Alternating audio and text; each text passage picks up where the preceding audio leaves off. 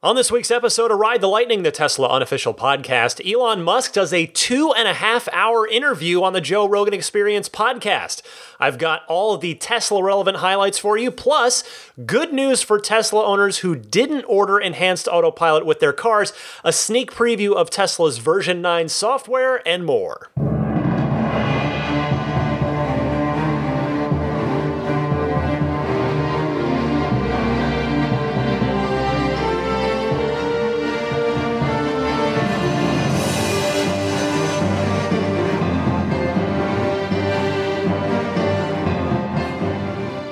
Howdy, friends. Ryan McCaffrey here with you on another busy week of Tesla news on Ride the Lightning, the Tesla unofficial podcast. It's episode 162 for September 9th, 2018. And uh, over there, picking out some toys from the uh, the toy box is a one Daisy the Boxer puppy. We'll see if she makes any noise over the course of this. Uh, there is a squeaky toy that she's eyeing right now, so we'll see how that goes.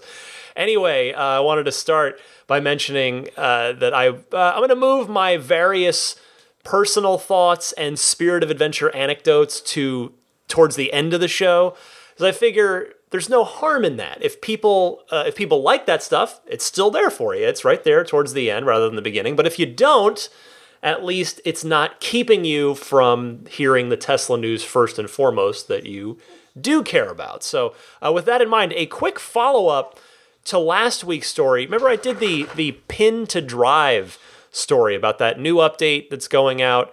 Uh, that that will uh, optionally, if you if you enable it, require a PIN code before the car will move. Well, Steve from Glasgow wrote me a long note to explain to me why this, uh, in his opinion, is a bigger deal than than I gave it credit for. And that's not to say I didn't mean to downplay it by any sense, but he just wanted to to convey like, hey, look, this is actually a really big deal, particularly in Europe. So I wanted to read you a chunk of his email, and he says.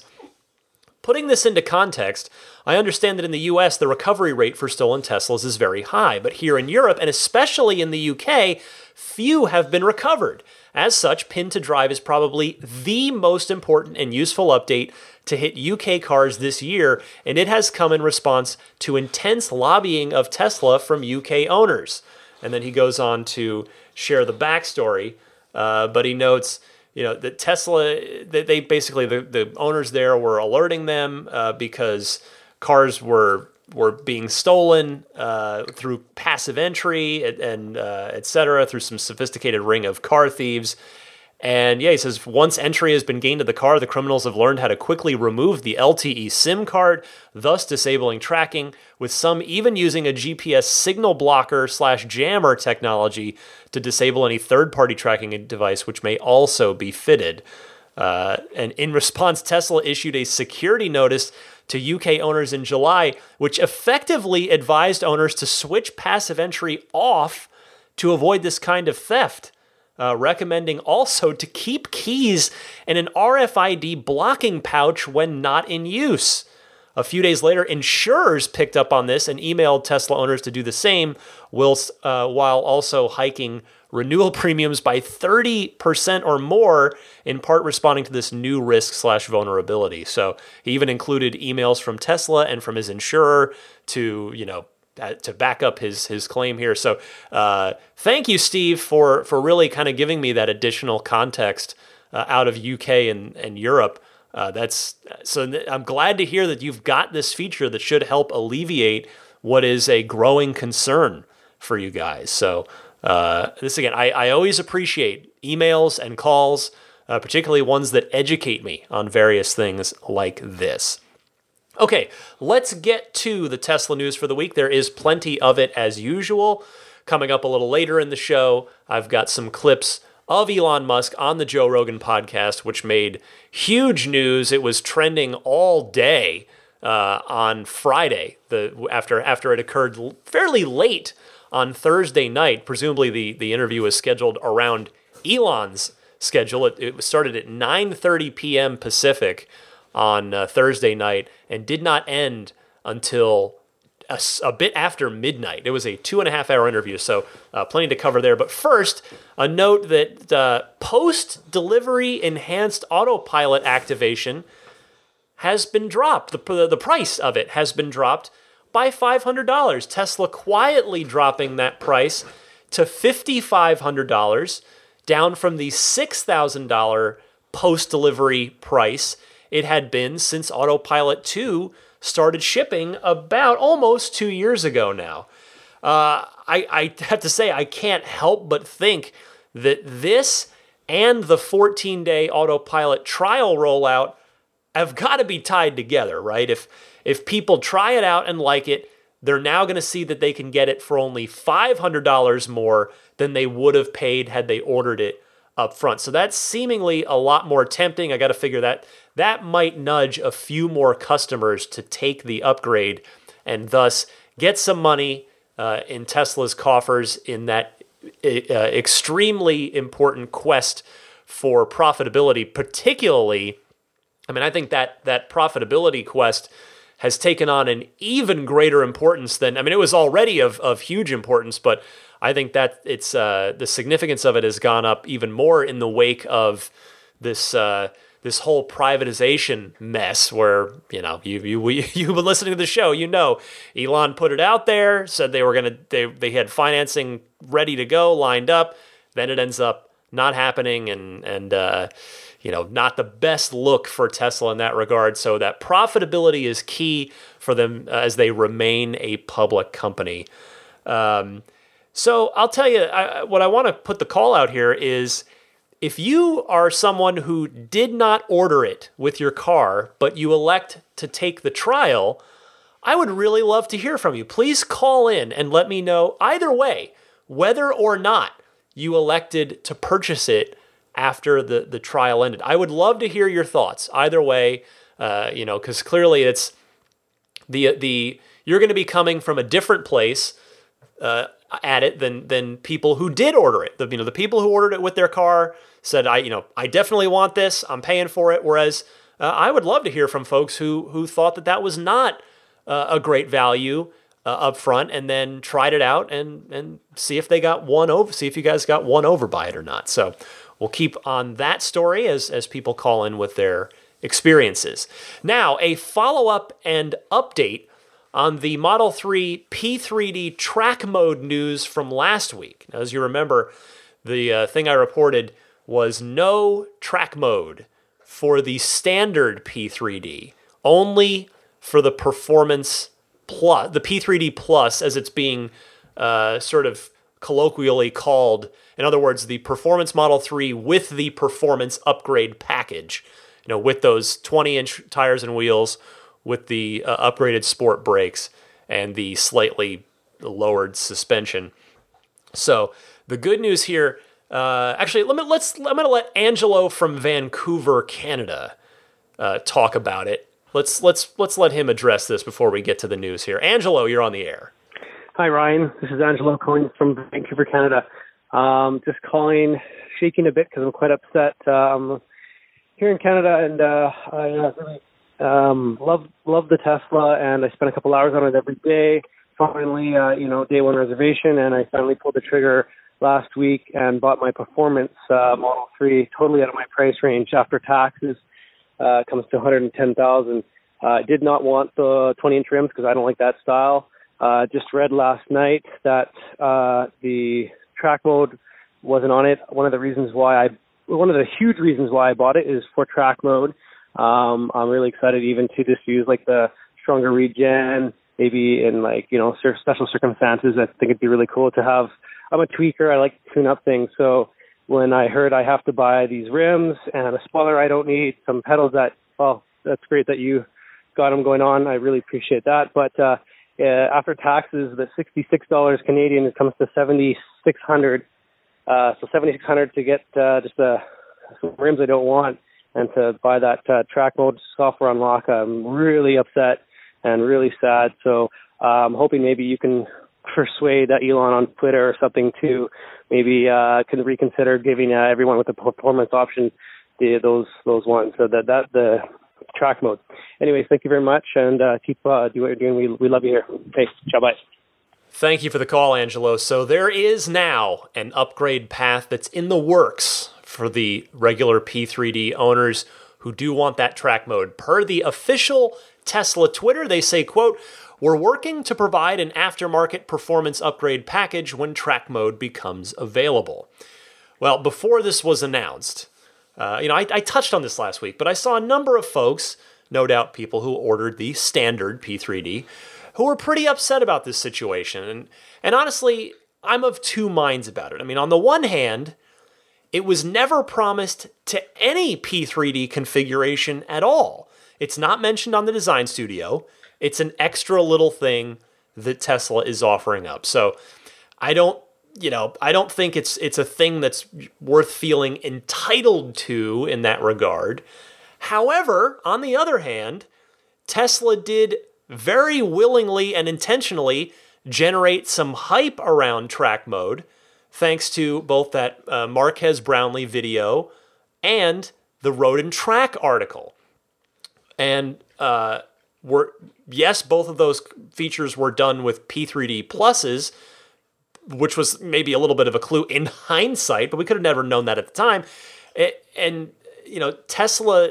The thing is, in in the defense of people who who are upset about this or were upset about this, Tesla could have nipped the whole little mini uh, controversy in the bud and still done those enthusiast media pieces if they'd simply just made it clear up front that you needed the performance upgrade package in order to access and use track mode. So, you know, track mode uh, is going to require the, no doubt, require that performance upgrade package due to those bigger sport brakes and and that's all they had to do. They, just, they could have literally just said track mode will require the performance upgrade package due to the improved sport brakes. Uh, they failed to do that, but in any case, it's clarified now. And I'm glad to hear that there will be an upgrade path. And and from here, in my opinion, it's up to Tesla to grandfather in those existing uh, P3D owners and order holders as well on the pricing for uh, just whatever this upgrade path is going to be, I think it's it's only right that Tesla needs to make it cost no more than it would have to buy it with the car. I mean, if they decide to make it a a thing that that costs more, like autopilot costs more after delivery than before it. But I think for the they need to grandfather in the existing owners and order holders uh, should they elect to take that to take that upgrade. I mean, that Tesla has a history of that. They did it with uh, when they did Ludicrous. There, there were P85D owners who you know hadn't had their cars very long because if you remember the P90D with Ludicrous came along a very small amount of time after the P85D with Insane mode, and it was those Inconel fuses. Uh, needed a hardware upgrade to get that extra little jolt for Ludicrous, and Tesla did offer a good deal, a relatively good deal on that for P85D owners. So I, I hope they do something similar here.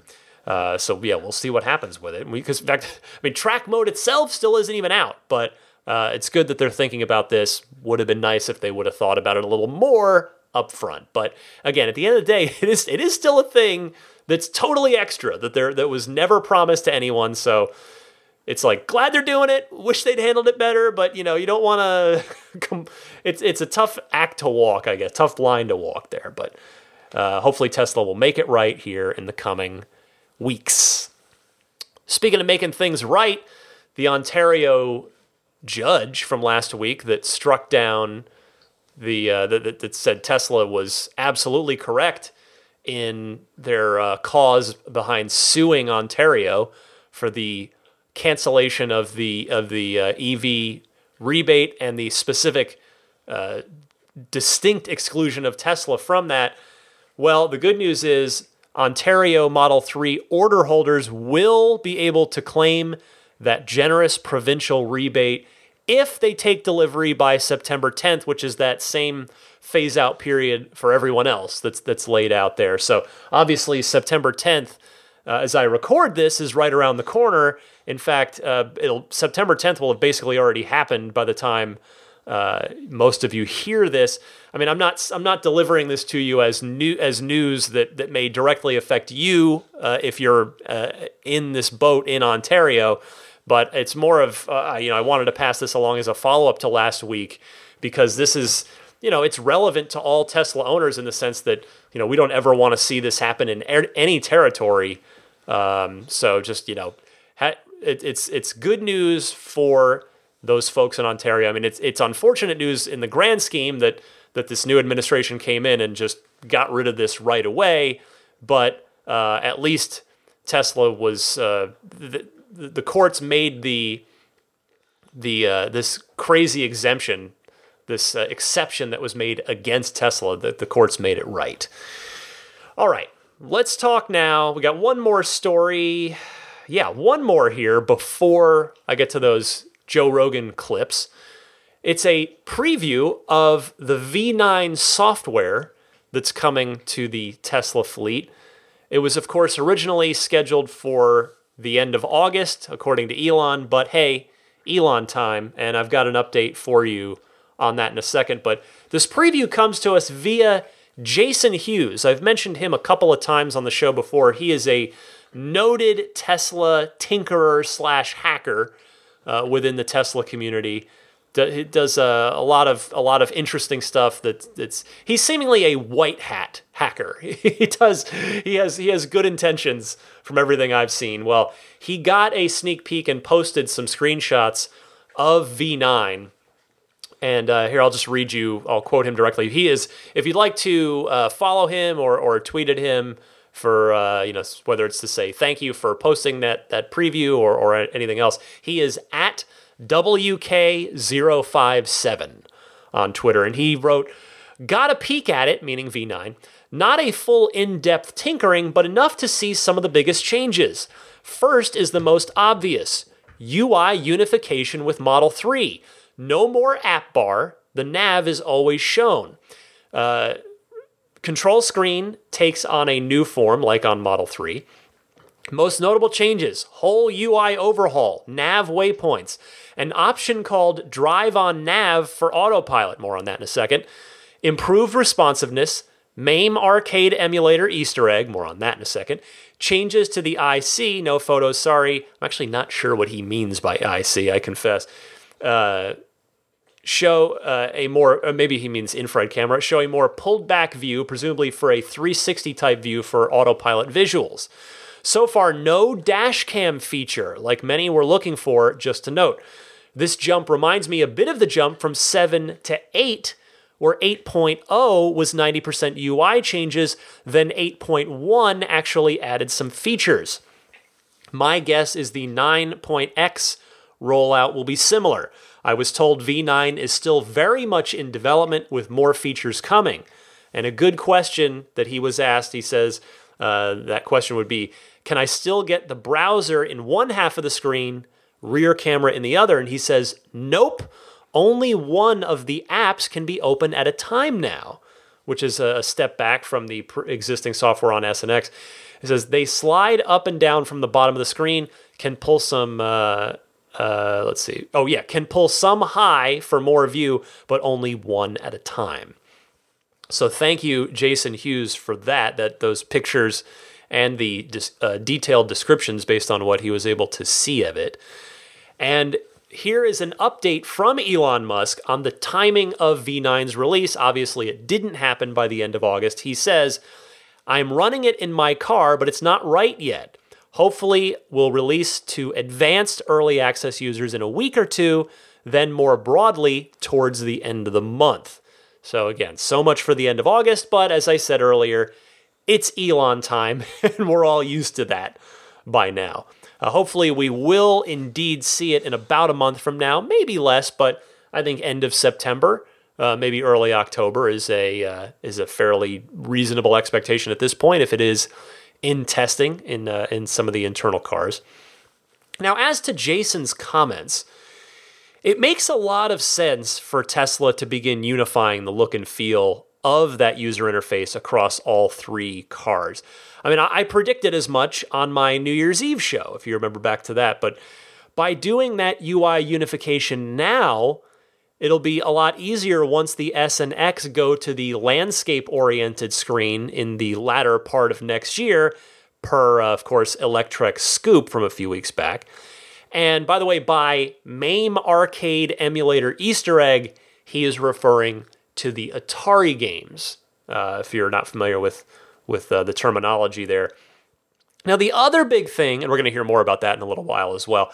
The other big thing that you may be wondering about from Jason's comments is drive on nav.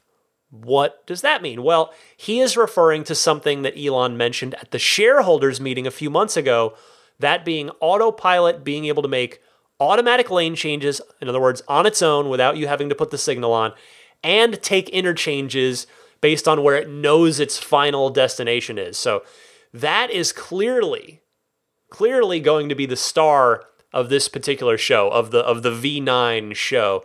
Uh, S and X owners, you get a co-star in the form of a new interface uh, because that UI, though being the Model 3 UI, uh, it's certainly it is just inherently going to feel like a little less of an obvious upgrade to Model 3 owners than it will to Model S and X folks. Now, and there's nothing wrong with that. You know, just I just want to set your expectations now so that uh, Model 3 folks out there aren't disappointed when the when the look of it doesn't change too much in this big new version.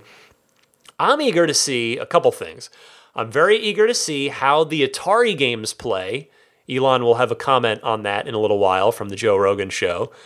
And I certainly can't wait to check out the drive on nav feature. That is potentially going to be really super cool. I mean, that will would be uh, the first real enhanced autopilot feature. Like the to, to the best of my knowledge, that would be the first feature that Autopilot 1 couldn't do. Because I believe AP1 can do the auto park, the uh, in fact, I know I definitely I know it can. I know I've done it in an in an autopilot one car. Auto park and uh, lane changes on its own by when you know when when you initiate the turn signal. Um, yeah, so I think this would be the first autopilot 2 exclusive feature. And on a related note, by the way, speaking of new features, here's one other new feature that will be added eventually. A Twitter user wrote to Elon, quote, "Can you also add a feature to V9 to turn off the screens in the car while driving, only showing the speed.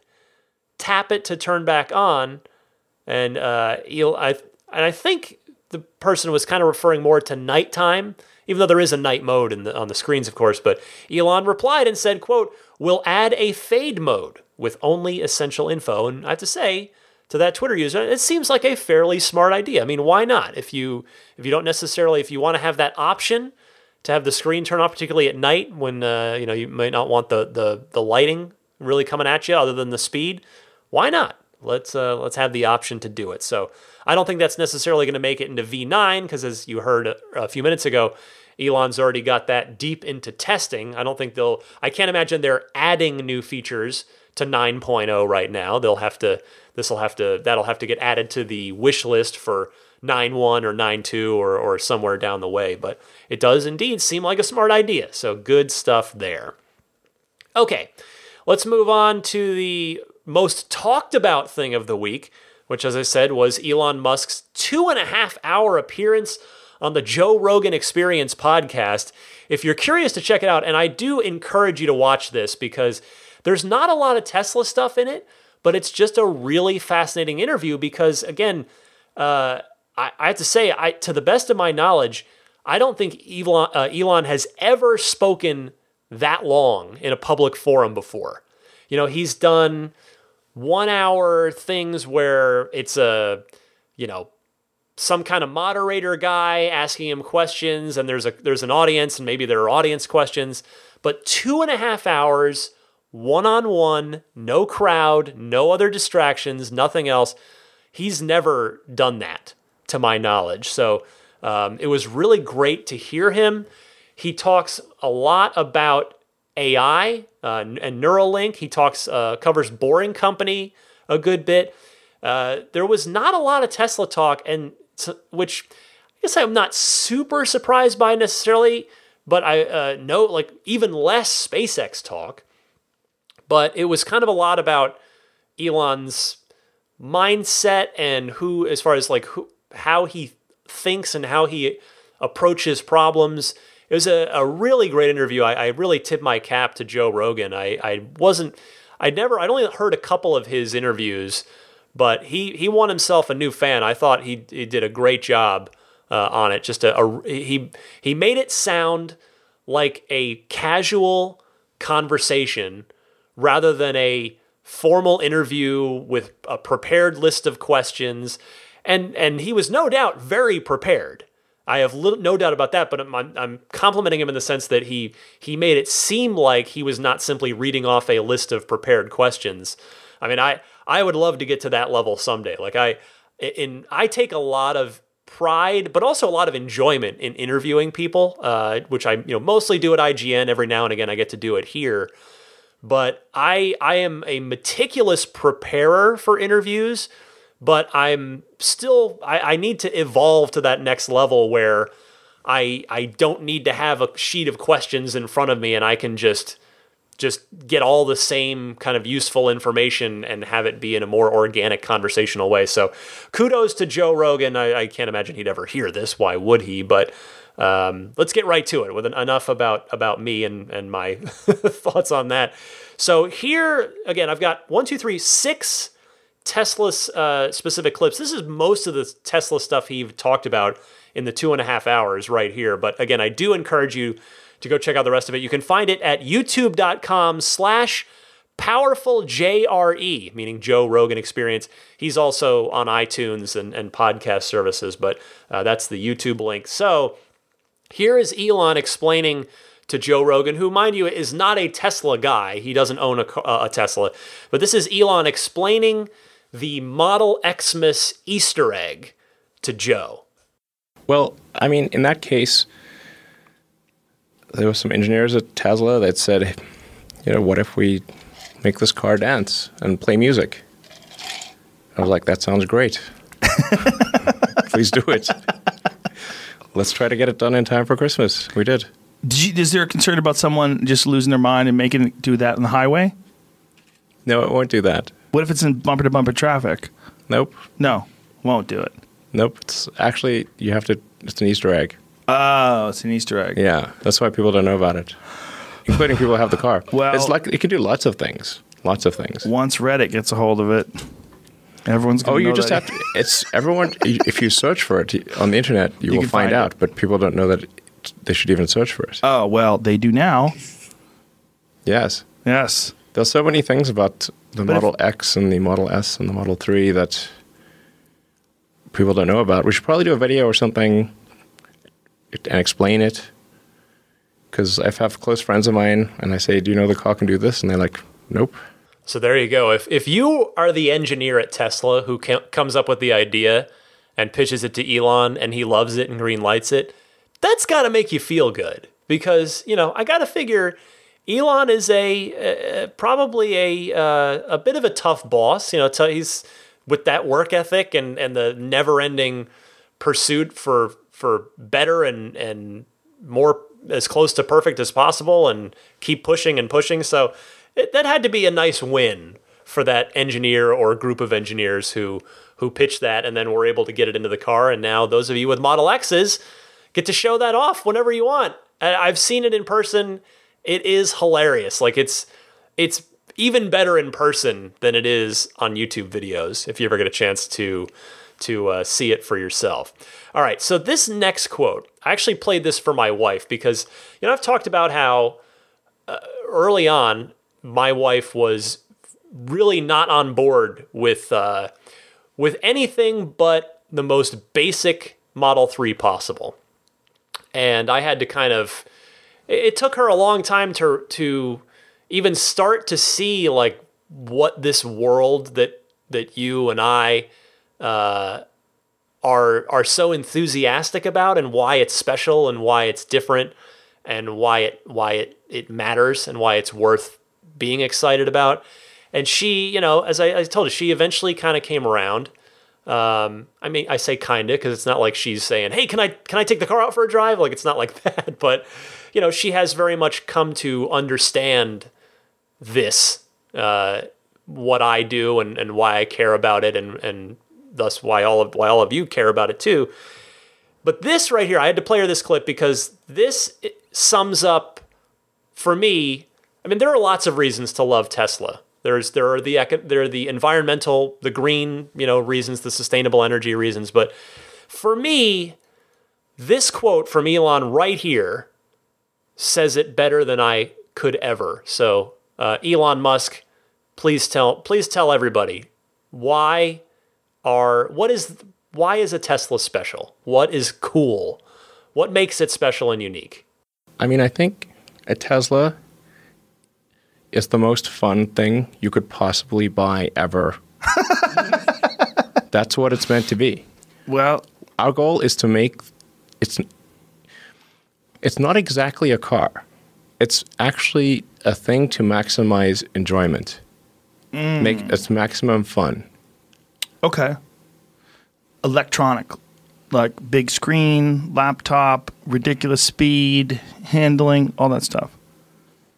Yeah. Do you you have? And a, we're going to put video games in it. You are. Yeah. Is that wise? Well, What kind of you video you won't be able to Candy drive Crush? while you're playing the video game. But we're like, Oh. for example, we just we we're just putting the, the the Atari emulator, ROM emulator in it, Mm. so you'll be able to play Missile Command and Lunar Lander and a bunch of other things. Ooh. Yeah, That sounds cool. it's pretty fun. I like that. Yeah, and we improved the interface of Missile Command because it was too hard with the old trackball. So this is this is a touchscreen version of Missile Command. So you have a chance. So I just love that where he says, "Our goal at Tesla is to make the most fun thing you've ever had." I love that, and uh, it is certainly that so far for me. Uh, and I, I'm sure a lot of you would say the same about your Teslas. Uh, it's and then of course you could you could you could hear how excited he was to get the old Atari games into the car. That's just going to be cool. Um, yeah, so the joy and enthusiasm in Elon's voice there. I, I I'm gonna I'm like gonna hang on to that clip. I just think that's that's so great. That's just so great how he summed it up right there. Okay, uh, let's get an update. I mentioned earlier. Uh, I read you Elon's tweet about the timing of version nine with the on ramp to off ramp. You know that drive to nav. Here's Elon speaking to that a little bit on the Joe Rogan Experience podcast. It's driving itself better every day. Yeah. It's uh, we're about to release the software that will enable you to just turn it on and it'll drive from highway on ramp to highway exit, do lane changes, to overtake other cars, to Jesus. go from one interchange to the next. If you get on, say, the 405, and get off get off 300 miles later and go through several highway interchanges and just ta overtake other cars and hook into the nav system, and then uh, and you're just meditating. Home. Yeah. Your car's just traveling. very it's kind of eerie.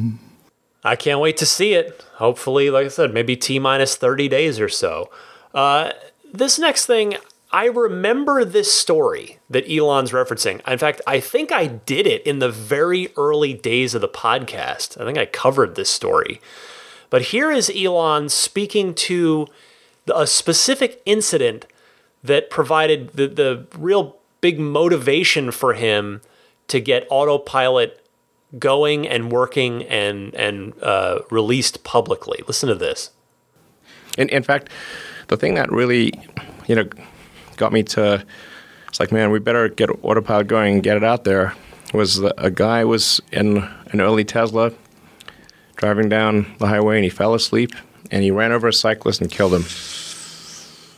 And it's like I was like, man, if we had autopilot, wouldn't have run out of the. run- We might have fallen asleep, but at least he wouldn't have run over that cyclist. I found it. It was from February of 2014. So that's uh, it was in Santa Cruz, California, not too far from uh, from Tesla HQ, just over near over on the coast there. Uh, next here, a couple more clips. Here is uh, so Joe Rogan asks Elon, "What keeps you up at night?" And here is Elon's answer to that. Well, it's quite hard to run companies, Yeah.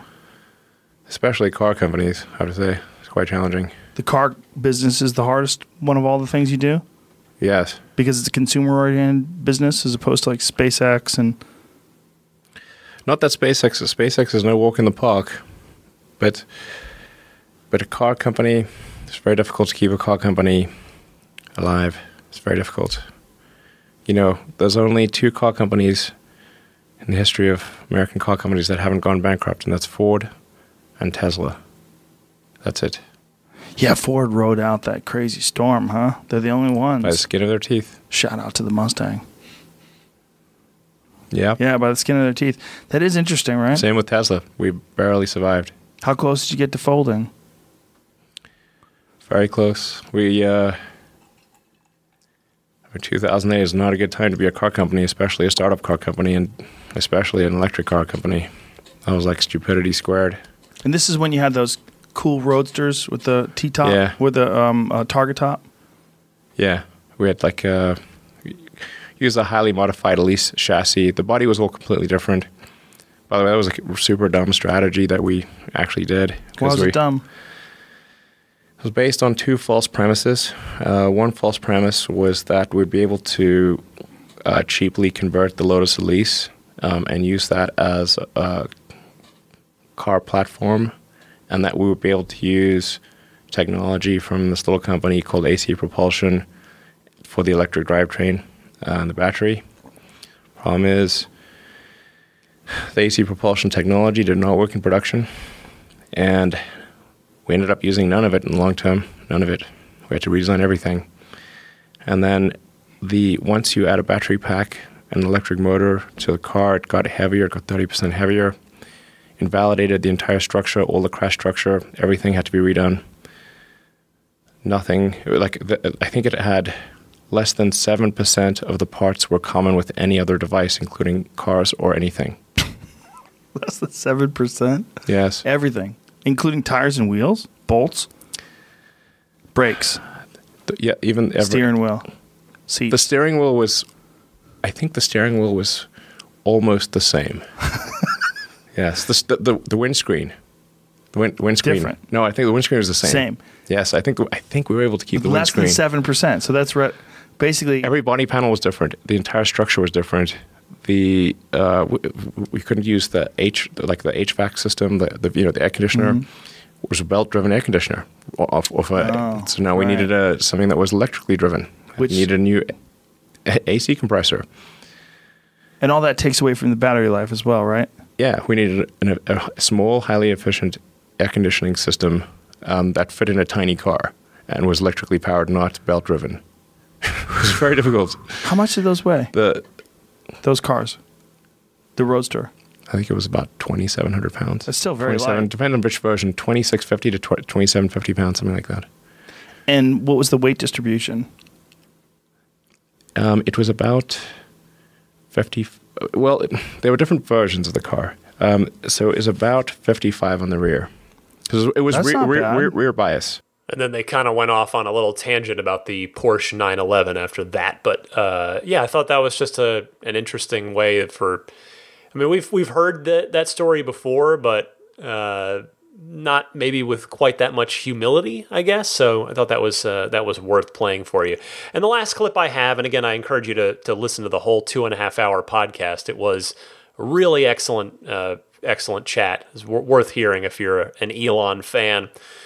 This is uh, Elon talking about what he wants to do, what he wants the future to be, and and how he uh, how he wants to spend his time. you know, my goal is like try to do useful things, try to maximize the probability the future is good, um, make the future exciting, something you look forward to, you know. You know, with uh, you know, with Tesla, we're like trying to make things that people love. You know, it's like not like h- how many how many things can you buy that you really love that really give you joy? So rare, so rare. I wish there were more things. That's what we're trying to do. Just make things that somebody loves. Well, Elon, you've done that. You've done that four times so far with the original Roadster, the S, the X, and now the Model 3. And gosh, I, I'm I'm sure thankful for it. And maybe if I'm lucky, someday I'll get to thank him in person. All right, let me move on here. I've got, uh, as usual, plenty of excellent calls from you guys queued up in the Ride the Lightning hotline. So stick around for that, plus uh, my impressions of what I've been doing with the Spirit of Adventure over the past week or so. All that coming up right after this.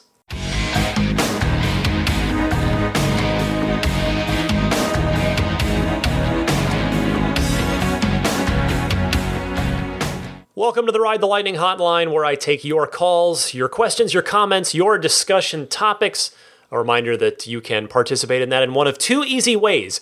Either use your smartphone's built in voice recorder software, record a minute to minute and a half call. Please try to keep it to about that length, and email that file to me at teslapodcast at gmail.com. Or you can call in and leave a message anytime, day or night, on the Ride the Lightning hotline. It's a toll free call, and that number is 1 888 989 8752. That's 1 888 989 TSLA. And if you know somebody special with an upcoming birthday, anniversary, graduation, or some other special occasion, you can give them a unique gift of recorded voices from friends and family telling them why they're special. The recordings can be or put onto a keepsake.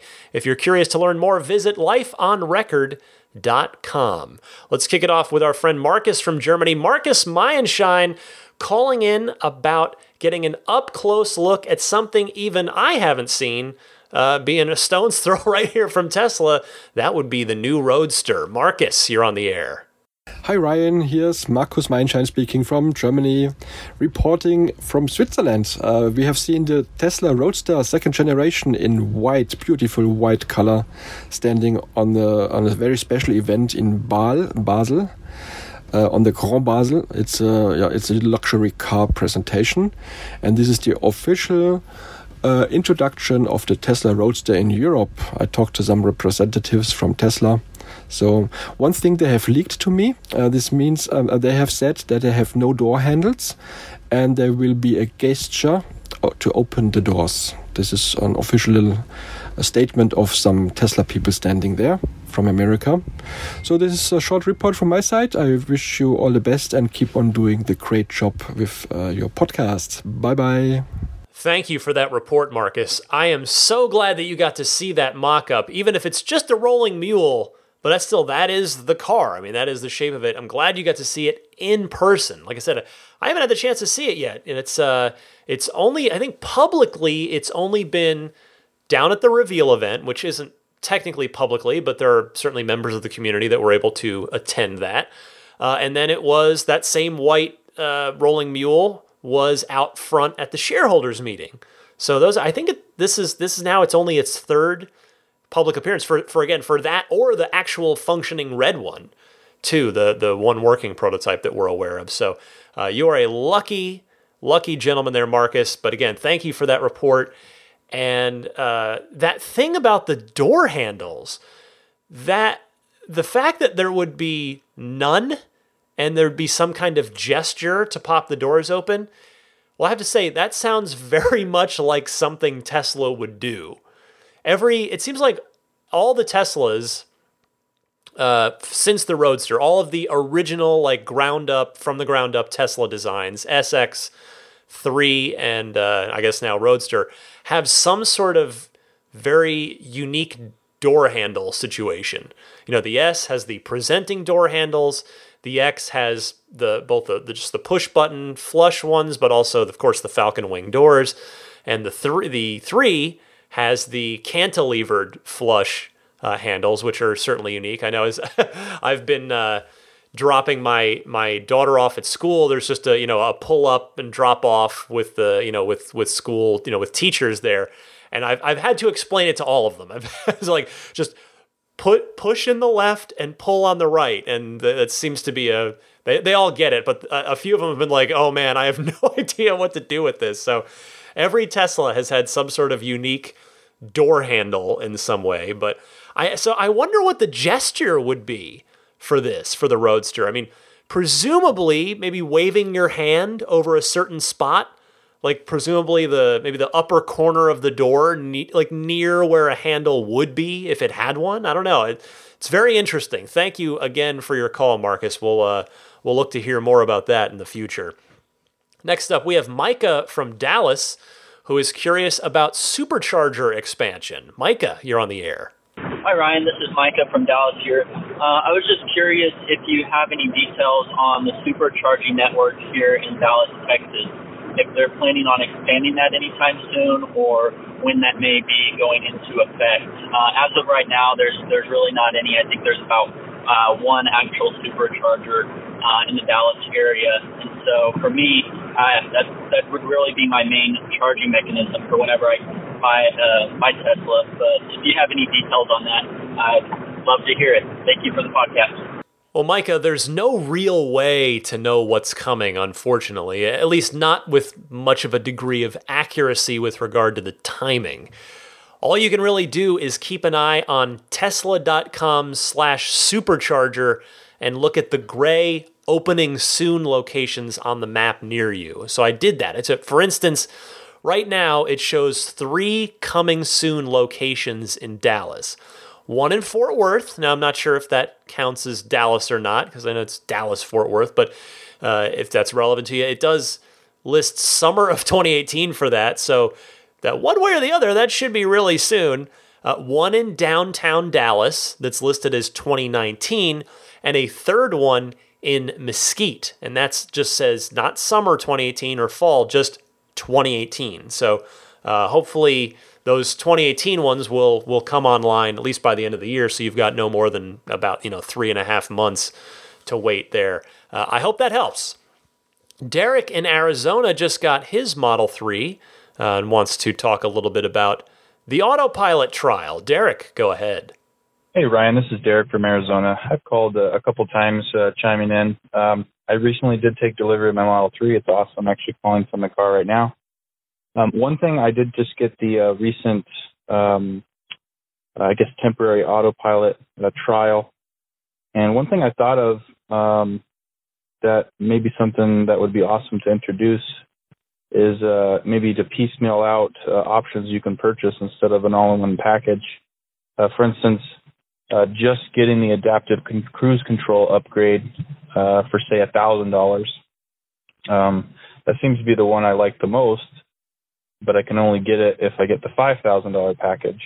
Um, so just a thought I had uh, since I was doing the trial, uh, it'd be really awesome if uh, Tesla could maybe introduce a way to to pick and choose what options you want in that package instead of just the all-in-one. Might be a way for them to increase revenue too if people only chi- uh, chime in or kind of take one of those options, maybe waiting to get the rest of the package. So just a random thought. Uh, appreciate everything you do with the podcast. Uh, talk to you later. Bye. I'm sure they've thought about it. You know, at the end of the day, it probably comes down to how they think they can make the most money. And only they know what the uptake on enhanced autopilot is. Now, depending on how high that is, it might take an unrealistically high percentage of people ordering piecemeal options from it in order to come out ahead versus just doing the all inclusive $5,000 package that they have now.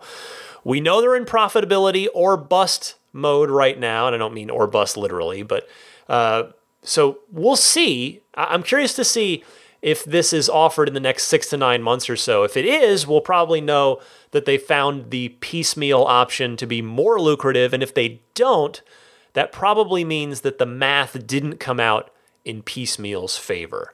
Thanks for the call, Derek. We've got Mike in Richmond next.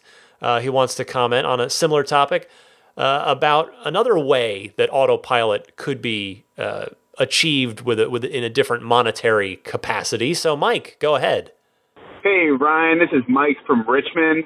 Uh, so I was listening to your last episode when you guys were talking about the subscription-based um, autopilot service. So I had an idea that might even work better.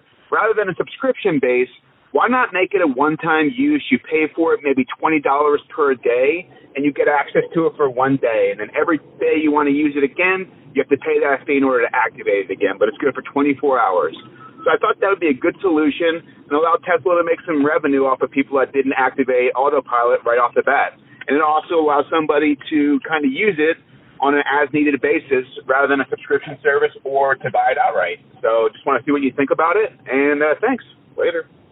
That would be fantastic, Mike. I agree. But at that point, you might get people only using it for road trips, which is not what Tesla wants um, monetarily in that regard or just safety wise. You know, they believe their data shows that autopilot's safer, so they want people using it all the time.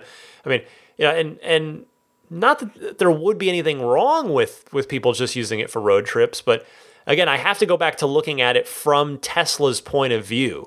What payment model could make it worth their while? Uh, let's and let's just use your example uh, uh, on this. Would twenty dollars per day do it? I don't know. Maybe, but I do like your idea here. Thank you for your call. It's been a while since uh, since I heard from you, so great to hear your voice again. Let's go to Nick from Indianap- uh, in pardon me, Indianapolis. That's simple enough to say. I can handle it. Who wants to uh, talk about Model Three annual service? Nick, you're on the air. Hey Ryan, this is Nick from Indianapolis, and um, I have a question about annual service for a Tesla Model 3. Um, so I've had quite the soap opera trying to get my Model 3. They have really screwed up the delivery. Um, it's a soap opera, and I could probably take a whole hour of your podcast trying to explain it, so I won't get into the details. But um, part of the compensation is they're offering me a $500 wall connector or $500 of annual service. Um, I really don't need the wall connector, but I really don't know what kind of annual service you need for a Tesla, um, and if it's even something that I would use. So, um, and it just got me kind of thinking about what what what annual service um, is needed. So, um, yeah, just uh, wondering if uh, you know you know or anybody knows what what kind of annual services do we need, and is a five hundred dollar annual service something I'd actually use, or if I should just go for the wall connector. All right, uh, thank you. Bye. I am sorry to hear about your poor experience, Nick, but I'm glad that Tesla is at least offering you some attempt at a make good. I mean, it's simple, really, for me. If you don't need the wall connector, take the service credit. You know, they, they want you to bring the car in for a checkup of the, of the battery pack, the, the battery coolant fluid, the, the battery cells, you know, every year, maybe it, uh, maybe you could let it go a little more, but, you know, about every year or so. So, uh, aside from that, like I told Kendon in the Ride the Lightning hotline segment last week, you know, you've got tire rotation, you've got alignment, you've got uh, windshield washer fluid. So you'll make use of that $500 even if it takes you a few visits. So hope that helps. Jonas from Paris calls in next uh, and has a, a thought on service as well. Jonas, go ahead. Hello, Ryan and your listeners. Jonas here from Paris. I first want to congratulate you for your car. This is so much fun to listen to your reaction. I will find very interesting to have your opinion on the video from the Motherboard YouTube channel, the Rogue Tesla mechanic resurrecting salvage cars. Do you think there will ever be private mechanics working on Teslas? As always, thank you very much for your hard work and the quality of your podcast. Bye bye. Well, I love that that gentleman has taken it upon himself to figure out servicing the car on his own. I, I think in time we might see private mechanics authorized by Tesla. Maybe. I mean, look at Apple. Tesla stores, I think, are fairly analogous to Apple stores. Officially, Apple does all the work, but there are third party places you can take your phone to for, as an example, screen repair. So I think eventually it will be possible. It's just a question of whether or not it would be quote unquote official from Tesla. I mean, if people are out of warranty, though, and there's no warranty to void, some people might not care about, you know, kind of going rogue with uh, with regard to service. I mean, ideal, uh, pardon me, ideally, that, that I should say, Tesla will keep the quality of their service high enough, the locations of service numerous enough, and the prices of service low enough that no one would ever even want to look elsewhere we will see over the next few years. Three more calls for uh, for this week's edition of the Ride the Lightning Hotline. Steve from St. Louis is up next. He's got an idea for a UI change on the Model 3. Steve, go ahead. Hi, Ryan. This is Steve from St. Louis. I uh, wanted to see if you could put something on your show to convince Tesla to change the user interface on the Model 3 for audio app switching to change from streaming to TuneIn to uh, Bluetooth or to radio. You need to look at the screen, uh, hit a target, then look at the screen again, hit another target. I don't think it's particularly safe and it isn't the best way to do it? It'd be great if you could just hit the target once to switch, or if you could uh, do it by voice. Thanks very much. Steve, I am with you all the way on this one. There have been times where I've been driving and I want to start playing music off of my phone. Uh, it does require a reach across the screen and a few button presses to do that. I agree that it could indeed be streamlined.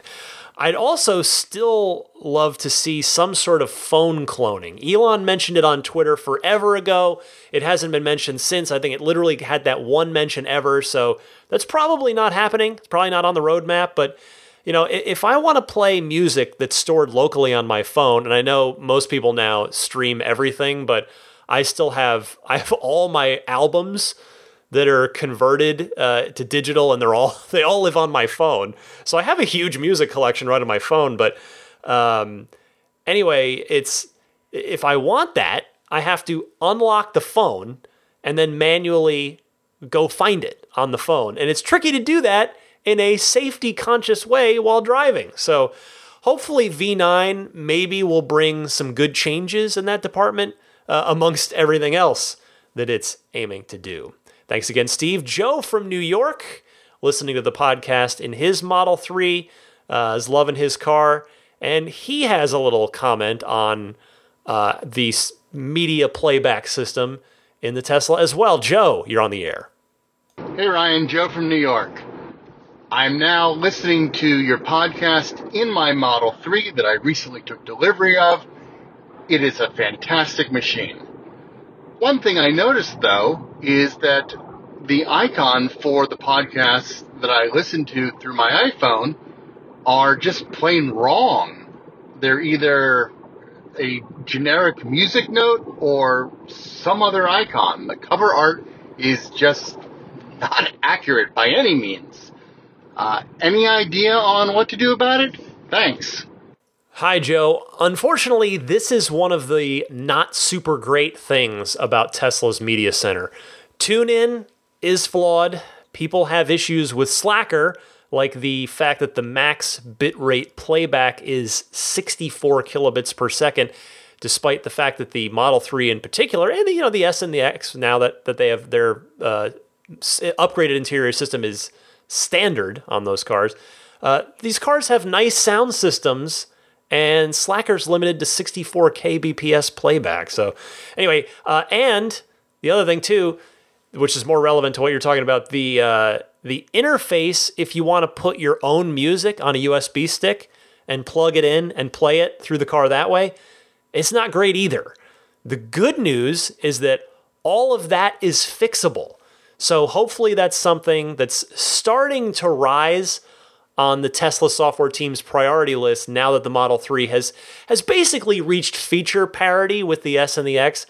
It'll be interesting to see uh, if again if V9 does bring any improvements for this, or if it's still going to have to be part of its own kind of digital renovation project uh, at some point down the road. Our last call this week, last certainly not least, we've got Jesse in Dallas uh, has both a problem and a solution. Jesse, take us home. Hey Ryan, Jesse from Dallas here with both a problem and a solution. You know those cars that Elon Musk referred to as requiring rework? Well, I've also seen reports of some deliveries being rejected. What do they do with those cars that they've reworked that no one seems to want? Enter my problem. I've been waiting over 90 days for my silver all wheel drive Model 3. I couldn't afford to add enhanced autopilot or the performance model. However, if they had a silver enhanced autopilot all wheel drive, or if they had a performance Model 3 also in my color, either of those would represent an upgrade, and I might be willing to overlook some of those superficial issues or rework history. What are your thoughts about Tesla using those reworked cars to help clear up some of these backlogs? Tesla, waiting for your call.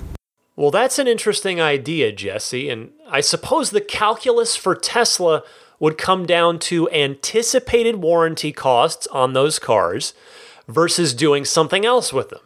Uh, remember that Tesla used to do something semi similar to this at the end of quarters in the pre Model 3 days in order to pump up delivery numbers as much as possible. Uh, that being putting a little bit of a markdown on test drive or inventory Model S's in order to move those cars out quickly just before the quarter ended.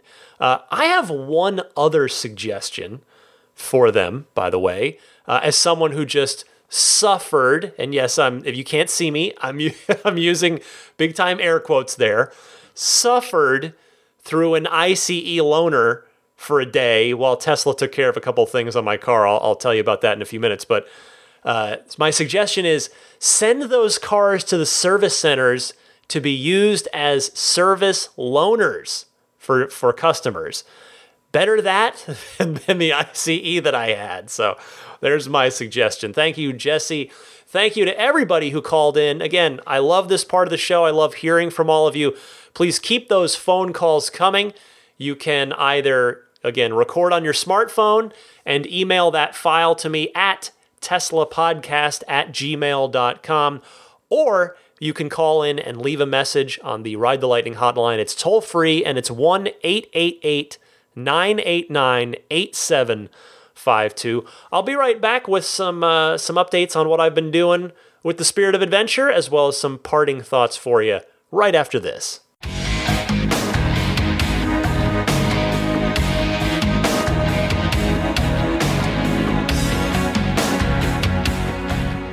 Uh, before I get to the plugs, I wanted to uh, take this spot in the show to talk about what I've been up to with my Model 3, which, as many of you know, if you've been listening for uh, even a little while, that I've I've nicknamed, I've named my car, actually not nicknamed, it is named officially the Spirit of Adventure right there in the UI. You can name your Model 3 or S or X, which is awesome. So as I as I uh, started to mention a few minutes ago at the end of the Ride the Lightning hotline there, I I had the most first world problem ever at the end of last week when my when my car was in service for that uh, that cracked tail light housing as well as the also had the the nail in the tire coincidentally which was it, it, in a sense a good coincidence that it that it was already going to the service center anyway. Uh, and then they uh, they also adjusted my right headlight uh, it was it was I think I mentioned last week it was overhanging by a pretty good bit on the bottom, uh, which I noticed at delivery.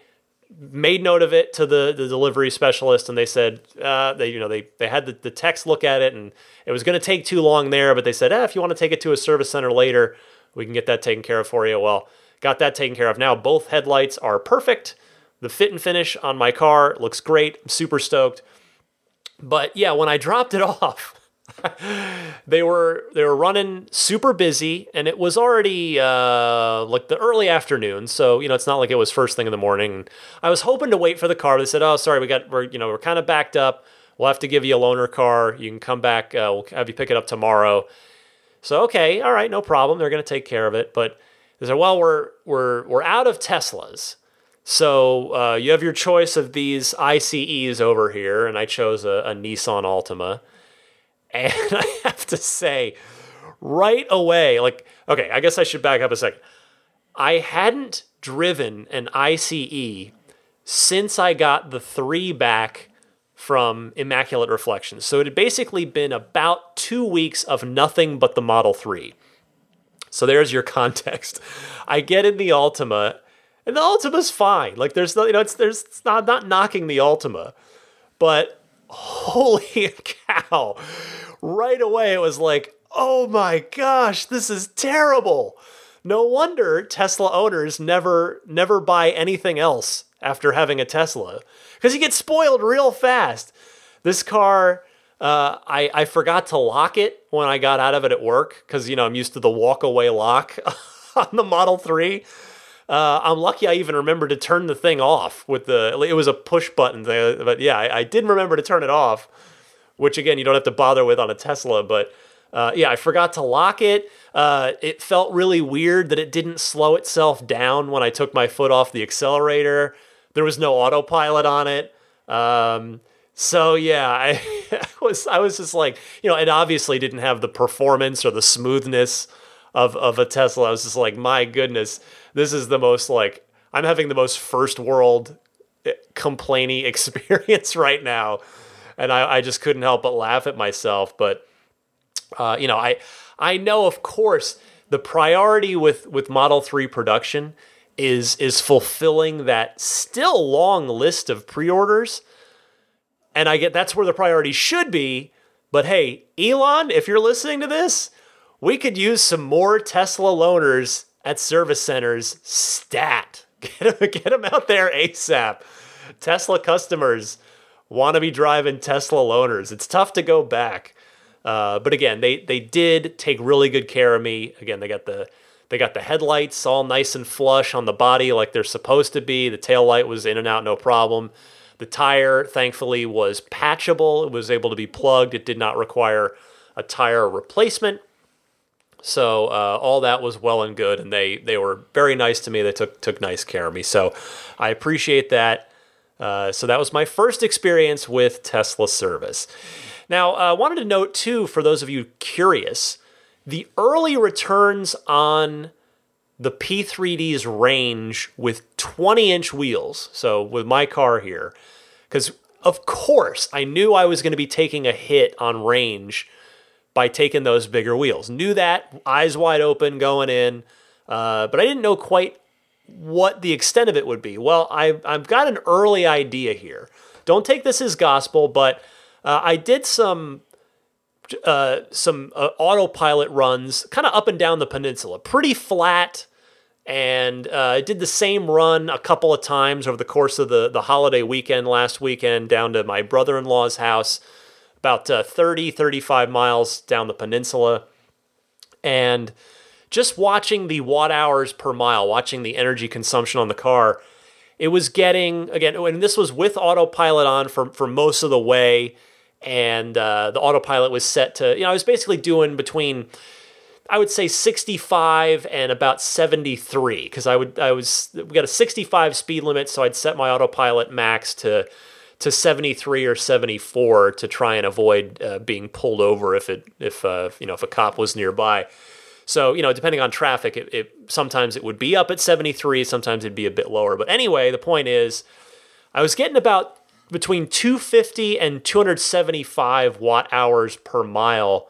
Um, or sorry, that wasn't the that was the uh, that was the range. I forget actually forget. Oh, it was 300 watt, like two 275 to 300 on the watt hours per mile, which translates to about 200, a 250 to 275 mile range, rather than of course the 310 that the car is rated for with the uh, the 18s with the 18 inch aero wheels. So just thought I'd pass along that data point.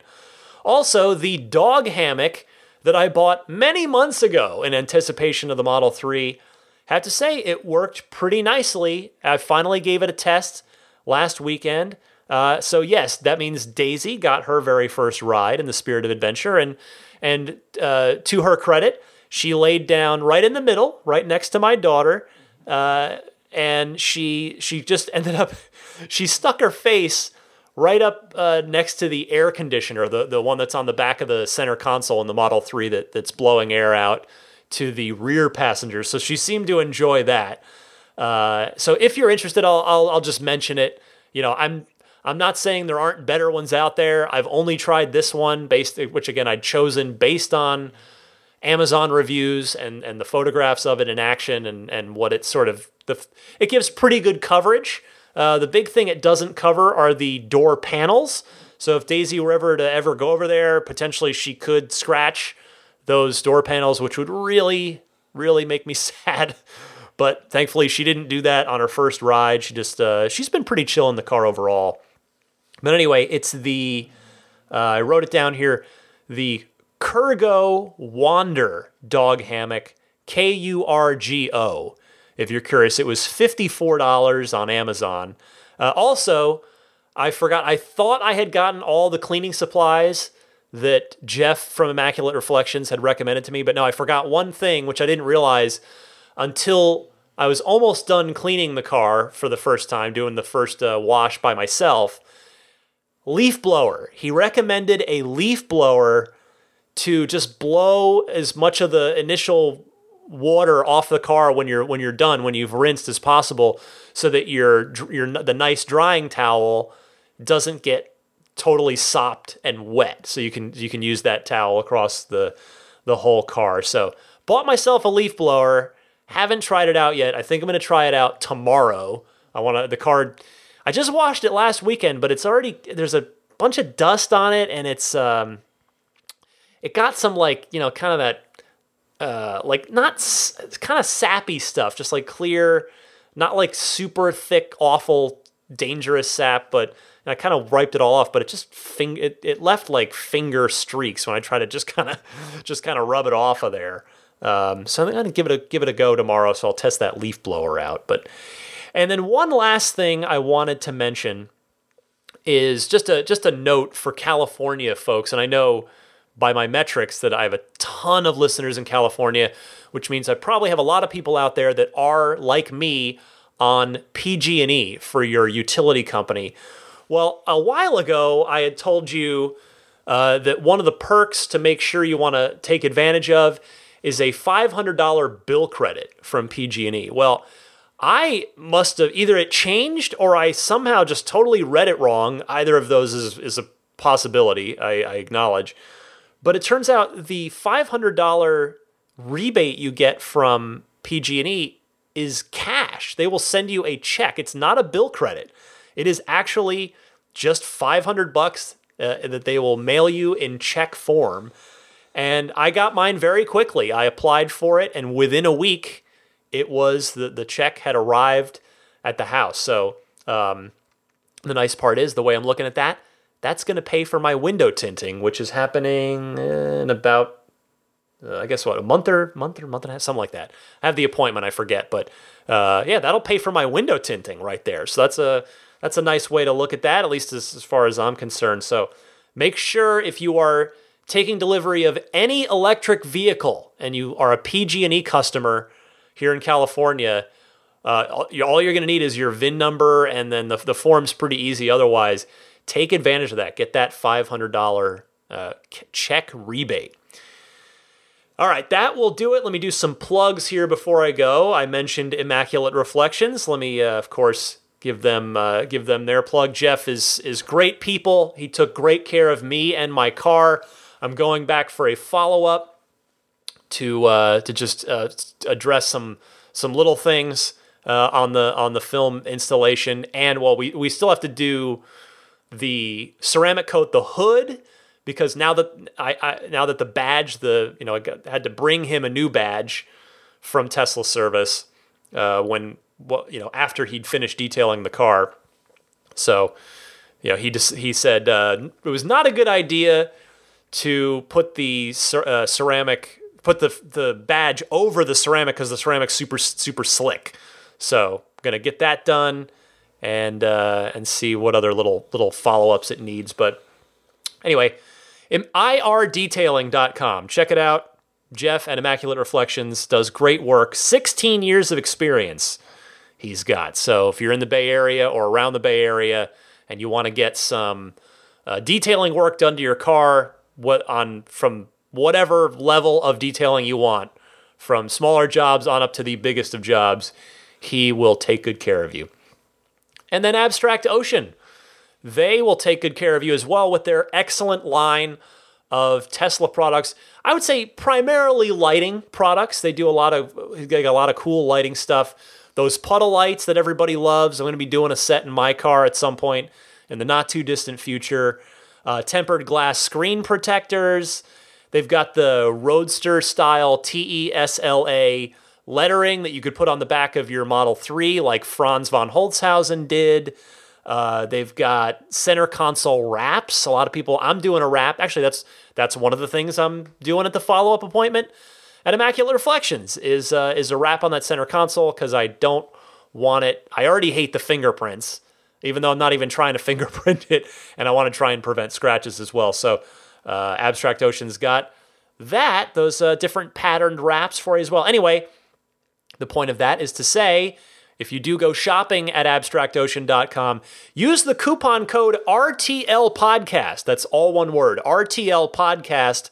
Use that coupon code at checkout and you will get 15% off of your first order. That is a, a nice deal that they are kind enough to offer the listeners of this show.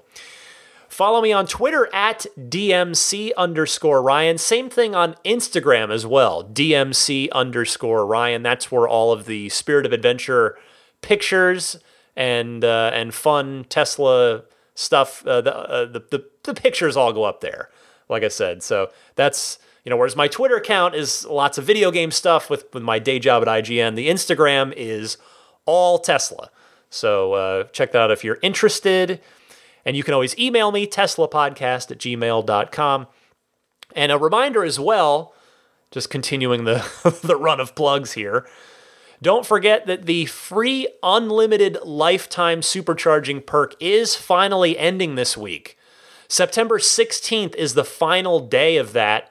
So if you're thinking about ordering either an S, X, or Model 3 Performance, those are the cars eligible for that free unlimited lifetime supercharging with the referral code. So please use mine and get yourself that unlimited supercharging perk.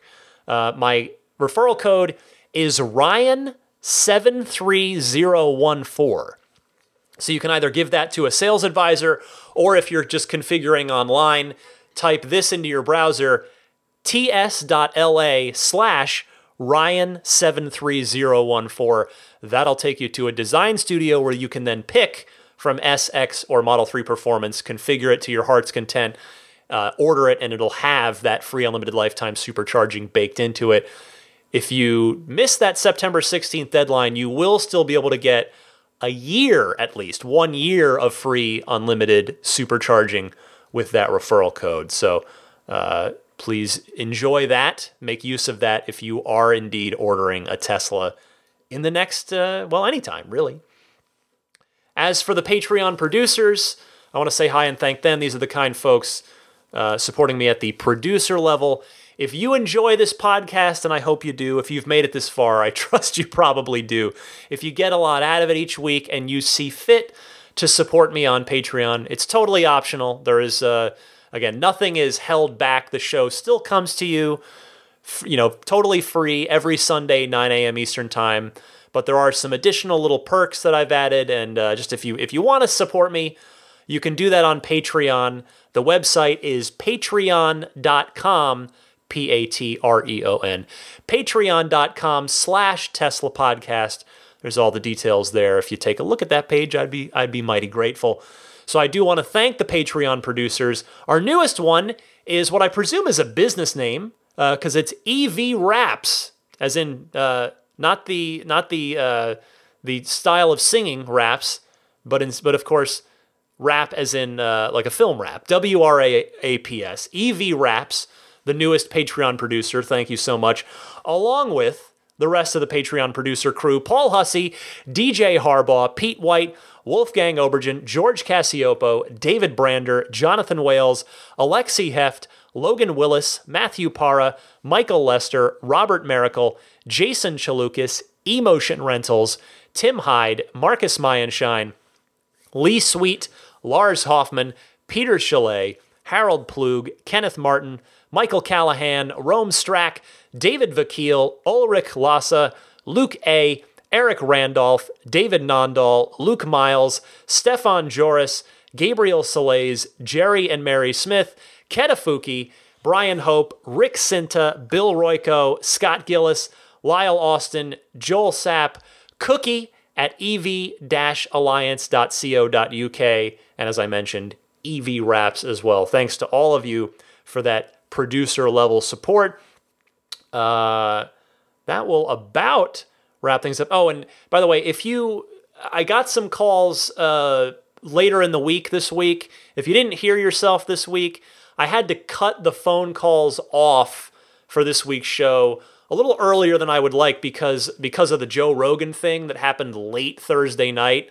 Um, so that was sort of my last night to work on the podcast, and that took well like it took probably three three and a half hours because for listening to it and then parsing through it and so i had to i had to reserve that time for uh, to get the joe rogan stuff on this week's So uh, I'm not ignoring you. If you called in late in the week, you'll probably hear yourself next week. Uh, most of you subscribe to the podcast already so that it just downloads to you automatically and you don't have to go out and find it. You can subscribe on iTunes. Uh, I, I guess I can't really recommend Google Play anymore because they've, like, two of the last three weeks, they've had an issue where the, the latest episode just doesn't go up or it goes up like a week late or something.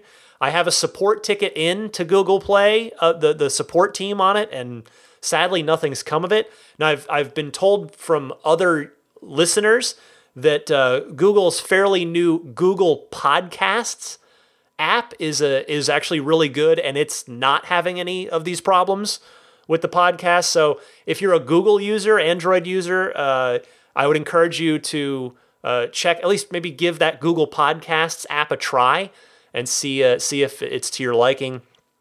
Uh, but if you want to stick with Google Play, of course you're obviously welcome to do so. I just apologize in advance that they seem to be having some issues with, I guess, Libsyn hosted podcasts. I don't know. I, that's what the that's what the problem was the first time, but now the problem keeps happening. So I'm not quite sure what the deal is. Anyway, uh, the show is also on Stitcher if you want to grab it there. It's on TuneIn in your Tesla. It's on Spotify. It's on the hosting site, which is teslapodcast.libsyn, L-I-B-S-Y-N, dot com, which uh, would be useful if you want to get the RSS feed. And all the shows are on YouTube as well. Just audio. There's no video there. It's just a, a logo, the show logo, and then the audio. But if you do want to listen to the podcasts, uh, either the current one or any of the old episodes, they are all on YouTube. So, uh, thank you all so much for listening. As always, I appreciate your time so, so much. I do my best to treat it respectfully, uh, try not to waste your time. But I have noticed that the shows are all an hour long now. Yeah, it used to be when I first started, they were about 20 minutes long. And then it then they got to like all be 30, then they all got to be 45. Now they're all an hour. But uh, so yeah, I, I, am aware of it. Just you know, want to make sure I'm using the time wisely. It's I just say I, I feel like I'm hopefully not wasting your time. It's just there's a lot to get to and a lot of great phone calls. I get so many like in the beginning, I barely got any phone calls from you guys, but now it's great as the podcast has grown and you guys have embraced this podcast and the and the idea of calling in. It's it's been fantastic. So uh, hopefully it's a, a good hour of your week. And with that, I bid you adieu. Happy electric motoring from both myself and the now sleeping, the adorably snoozing Daisy the Boxer puppy. Uh, and I will see you guys next week.